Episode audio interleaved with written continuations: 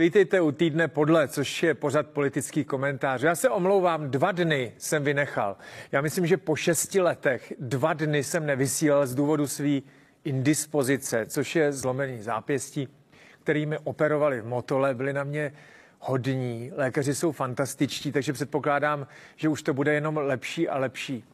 Ta horší zpráva pro vás je, že teda se znova budu objevovat na televizních obrazovkách, ale 2 dny jsem vynechal, tak... Takže máme hodně věcí ke komentování. A já bych začal Milošem Zemanem.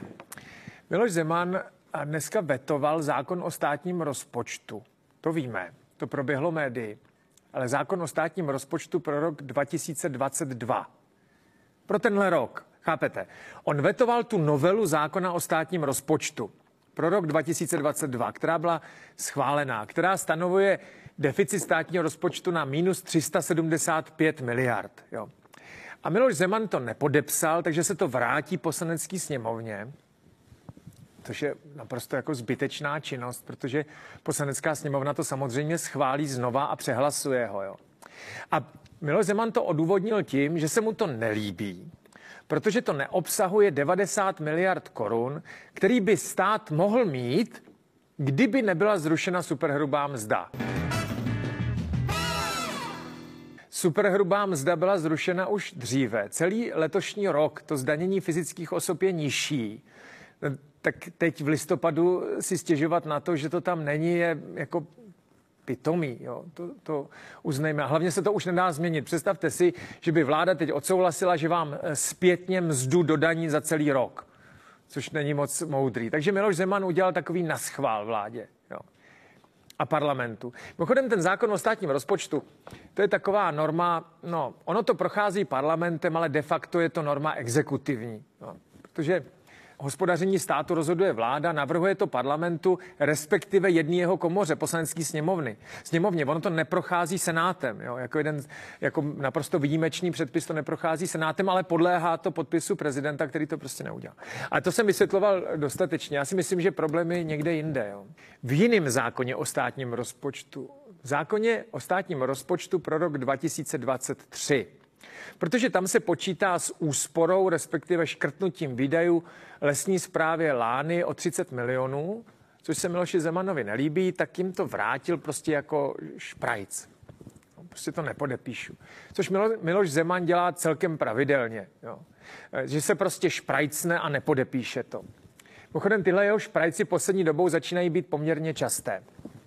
Pamatujete si, jak odmítl jmenovat státního zástupce soudcem, toho státního zástupce, který dozoroval kauzu Balák.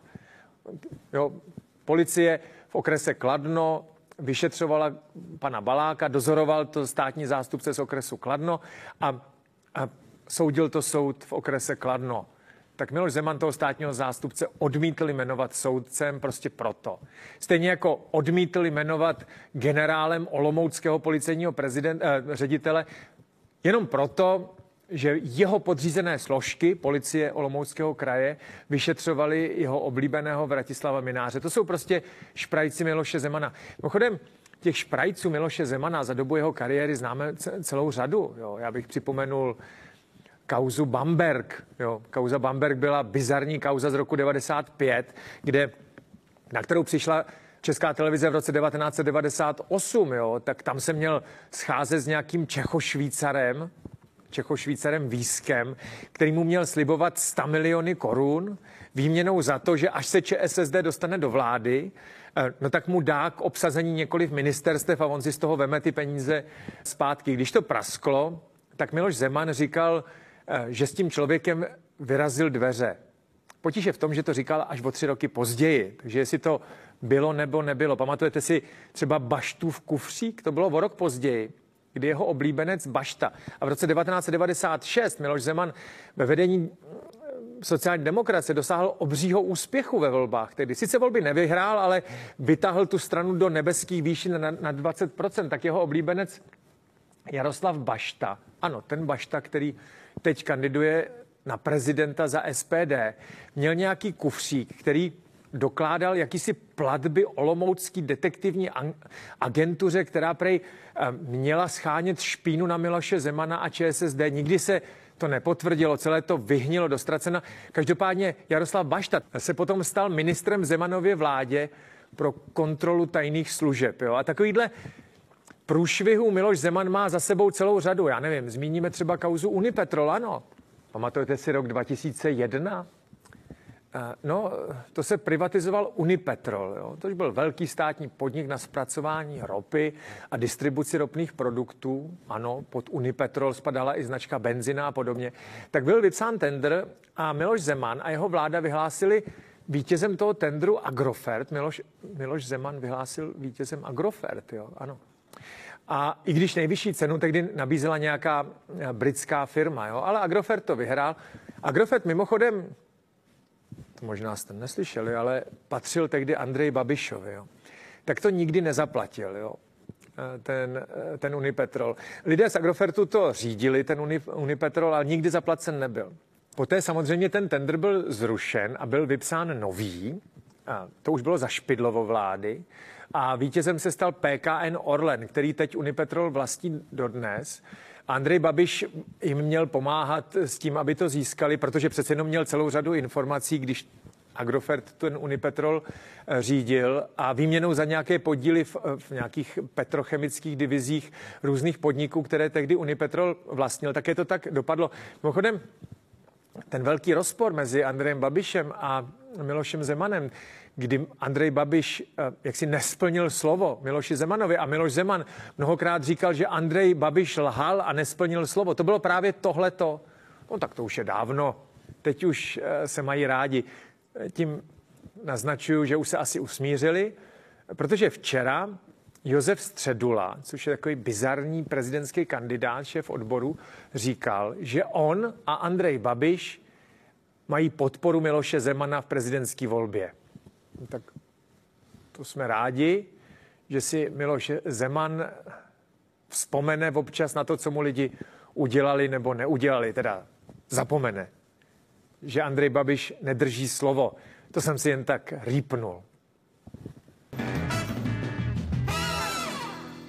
A to téma jsem nakousl, Andrej Babiš. Andrej Babiš ohlásil prezidentskou volbu. To už jsme tady komentovali. Já si myslím, že má slušný šance uspět. To už jsem tady taky komentoval. I jsem tady už říkal důvody, proč si to myslím. A teď to je jako zřejmý, jak to bude. Kandidáti na prezidenta, Josef Středula zmíněný, Danuše Nerudová a Pavel Fischer, diskutovali na právnické fakultě, v aule právnické fakulty tady v Praze, právnické fakulty Univerzity Karlovy a mudrovali tam. Jo? Přenášeli to internetové servery a mudrovali tam. No, takhle, já nejsem si úplně jistý, jestli mudrování na právnické fakultě a vyprávění o hodnotách a podobně bude zajímat lidi, kteří teď bojují o přežití, nebo aspoň si to myslí. Respektive myslí si, že příští rok a po příští rok bude rokem, kdy ztratí práci, kdy energie bude stát ještě trojnásobek, než stojí teď a začínají se bát o svoje živobytí, o svoji budoucnost. Jo, tak.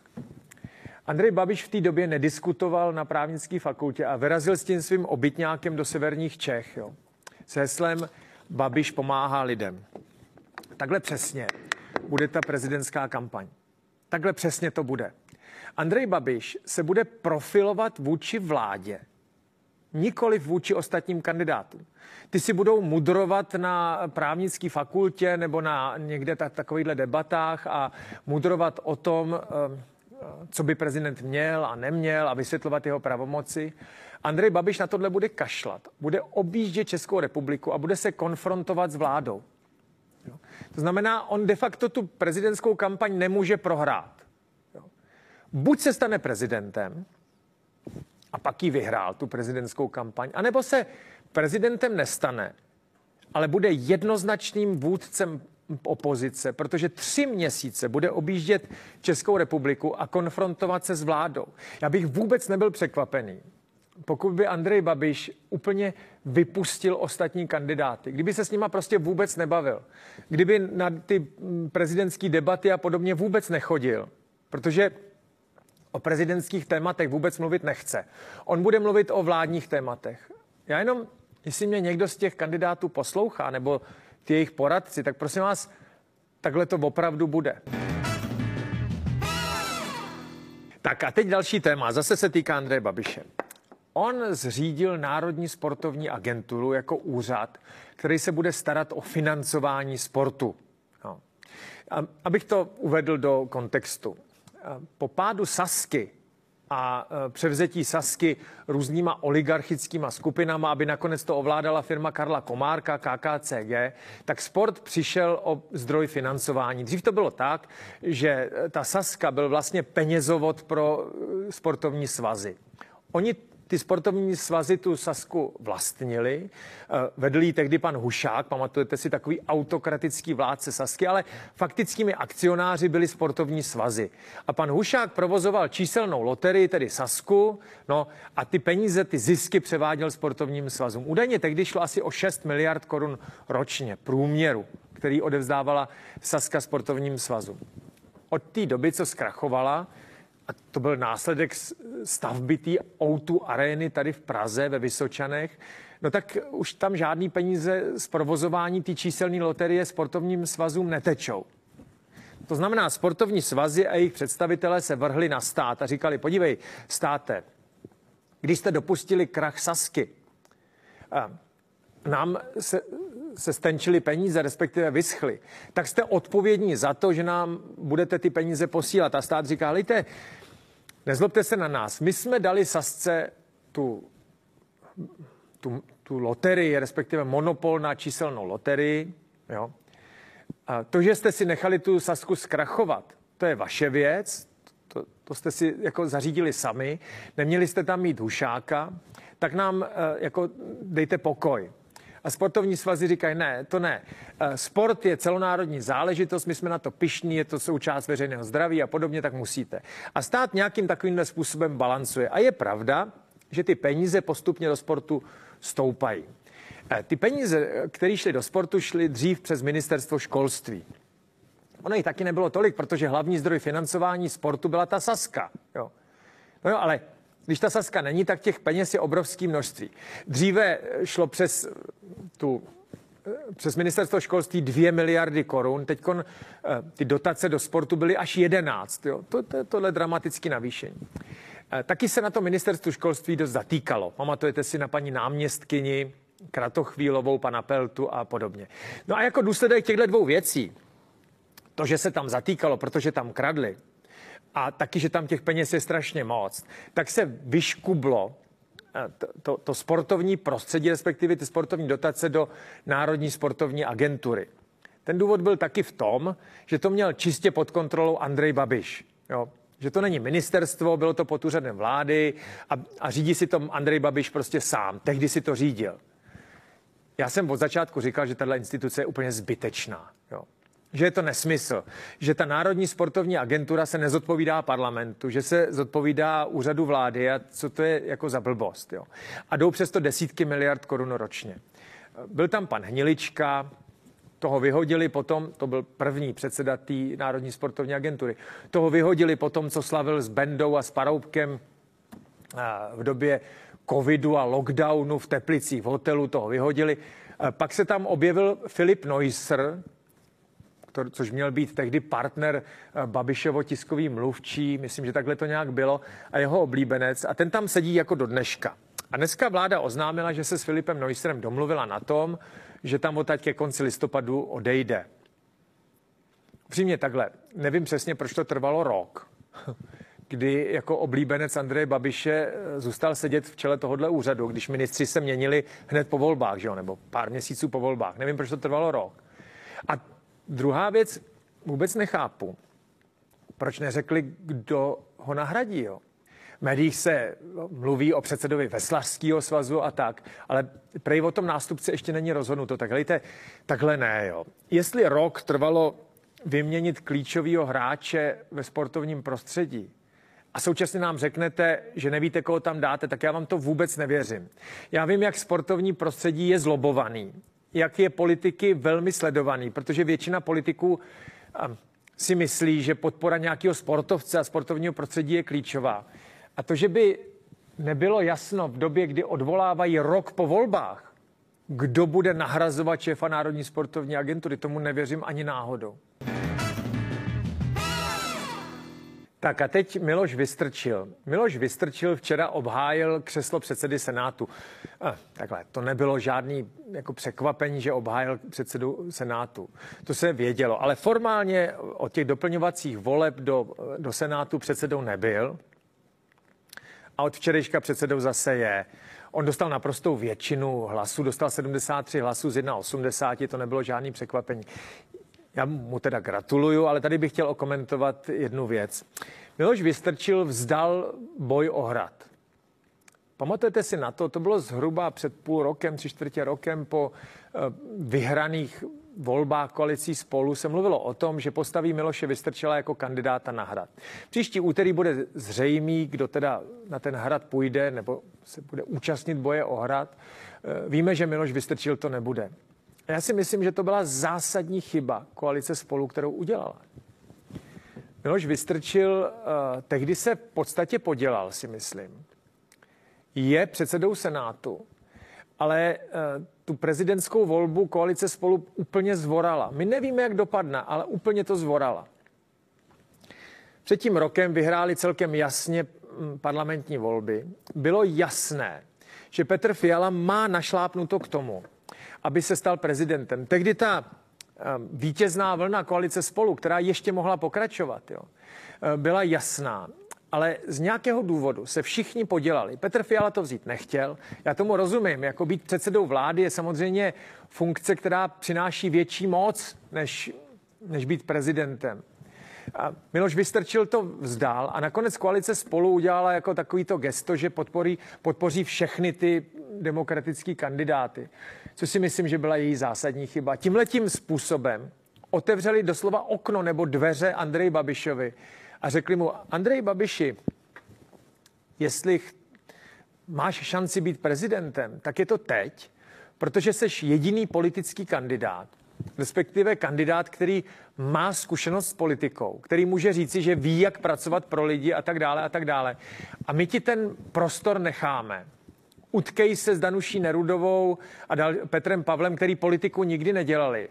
A uvidíme. Jinými slovy, oni postavili soupeře, kteří jsou strašlivě slabí proti Andreji Babišovi. A Miloš Vystrčil, tohle je jeho velká chyba. Je to velká chyba Petra Fialy, že to vzdali, ten boj o Hrad. Já nechci být prorokem špatných zpráv, ale čím dál, tím více si myslím, že to byla zásadní chyba Petra Fialy. Protože, jak jsem říkal, pokud by on kandidoval, tak jemu, jeho vizáži, je to profesor politologie, vypadá prezidentsky, státnicky, by ten prezidentský úřad slušel a měl by šanci ho vyhrát. Akorát tu šanci nemá, protože kandidovat nebude. A Andrej Babiš se buď stane prezidentem, to znamená ústavně bude nad ním a on bude předsedou vlády, anebo z prezidentské volby vyjde tak, že jeho vláda bude velmi oslabena. Petr Fiala, rozumíte? Andrej Babiš teď 3 měsíce bude šít do vlády a do Petra Fialy. Vytáhne jakoukoliv špínu, kterou na vládu má, na její představitele a tak, a bude se konfrontovat s Petrem Fialou. Nikoli s Petrem Pavlem nebo Danuší Nerudovou. Na to se prostě vykašle. A Petr Fiala z toho nemůže vyjít dobře. Buď z toho vyjde jako podřízený Andreje Babiše, který bude prezidentem, a nebo z toho vyjde jako zostuzený předseda vlády. Tohle byla prostě strašlivá chyba. Tak a teď komentář k jednomu tématu. To téma se jmenuje Česká televize. Možná jste si toho všimli, ale Poslanecká sněmovna se hádala 13 hodin o způsob volby do Rady České televize a Českého rozhlasu. Chápete to? 13 hodin. K čemu taková věc je, Rada České televize a Českého rozhlasu v podstatě má jednu jedinou pravomoc. Jmenovat, respektive volit generálního ředitele. To je exekutivní hlava České televize a Českého rozhlasu, která rozhoduje všechno v agendě operativy. Rada, ta jmenuje teda generálního ředitele, má kontrolní funkci, předkládají se jí výsledky hospodaření, ty se taky předkládají do parlamentu, je tohle asi tak všechno, Řeší nějaké stížnosti na vyváženost, nevyváženost, zpravodajství, ale to jsou blbosti. Všechnu moc v České televizi a v Českém rozhlase má v rukou generální ředitel. To znamená, složení té rady je důležitý jenom proto, ke komu se přikloní, co si myslí o způsobu výkonu médií, veřejné služby, jednotliví členové rady, to v podstatě zajímá jenom ty jednotliví členy. Jo, veřejnost to nezajímá, mě je to úplně jedno, mě zajímá, jestli vymění nebo nevymění generálního ředitele Českého rozhlasu nebo České televize, takhle to je. A 13 hodin se hádali o to, jestli třetinu těch členů může volit Senát a 2/3 Poslanecká sněmovna, protože doposud je to tak, že 100% těch členů volí Poslanecká sněmovna. Prosím vás, to je úplně k prdu, jo. To je úplně k ničemu, to je debata, která vůbec o ničem není. Jestli to může volit Senát nebo Poslanecká sněmovna, to je úplně jedno, jo. Důležitý je, kdo může navrhovat ty kandidáty. Pamatujete si na to? Princip té volby členů rady má být, že ty kandidáti nebo ti členové té rady mají být nepolitičtí. Proto to navrhují společenské organizace, akorát v tom zákoně není napsáno, který. Takže jakýkoliv společenské organizace. Takže když si teď založíte společenskou organizaci Klub přátel televize Barrandov, tak tomu potřebujete podle zákona 5 členů, což dáte dohromady s bratrancem, sestřenicí, ségrou, bráchou a synem se domluvíte. Zaregistrujete si to, což stojí pár tisíci korun a můžete navrhovat členy Rady České televize. Takhle jednoduchý to je. Když si mezi tím oběhnete pár poslanců, tak taky si může stát, že váš Klub přátel televize Barrandov bude mít člena Rady České televize. Jo. Takhle jednoduchý to je. A v tom je ten problém. To není v tom, kdo je volí, jestli 1/3 Senát nebo 2/3 parlament. Já bych jenom chtěl, aby ty členové Rady České televize už nikdy nebyli lidi, jako byla paní Lipavská a takovýhle jako zvěrstva doslova, jo? Nebo paní Bobošíková, nebo kdo všechno tam byl. Aby je navrhovali instituce, jako je Akademie věd, jo? Nebo konference rektorů, jo? Nebo takový, aby to nebyl klub přátel petangu, což mimochodem byl opravdu případ, jo? Kdy klub přátel petangu Brno navrhoval kandidáta do Rady České televize. Myslím, že to byla konkrétně ta Lipavská. Mimochodem, ta Lipavská na mě podala žalobu a trestní oznámení z nějakého důvodu. Já jsem ji nikdy v životě neviděl, ale měla takovou utkvělou představu o tom, že ovládám Českou televizi, že na mě podala trestní oznámení. Naštěstí ta policie byla natolik slušná, policie, státní zástupce byl natolik slušný, že nám napsal dopis, že to odkládají, že je to blbost. Tak dobře. Tak na závěr, prosím vás, mě je úplně jedno, kdo ty členy Rady České televize bude volit, jestli je to Senát nebo Poslanecká sněmovna. Já bych byl jenom rád, aby to nebyli lidi vybraný politikama. To je taková srozumitelná jako otázka nebo požadavek, že jo, ale těžko splnitelná, zcela evidentně.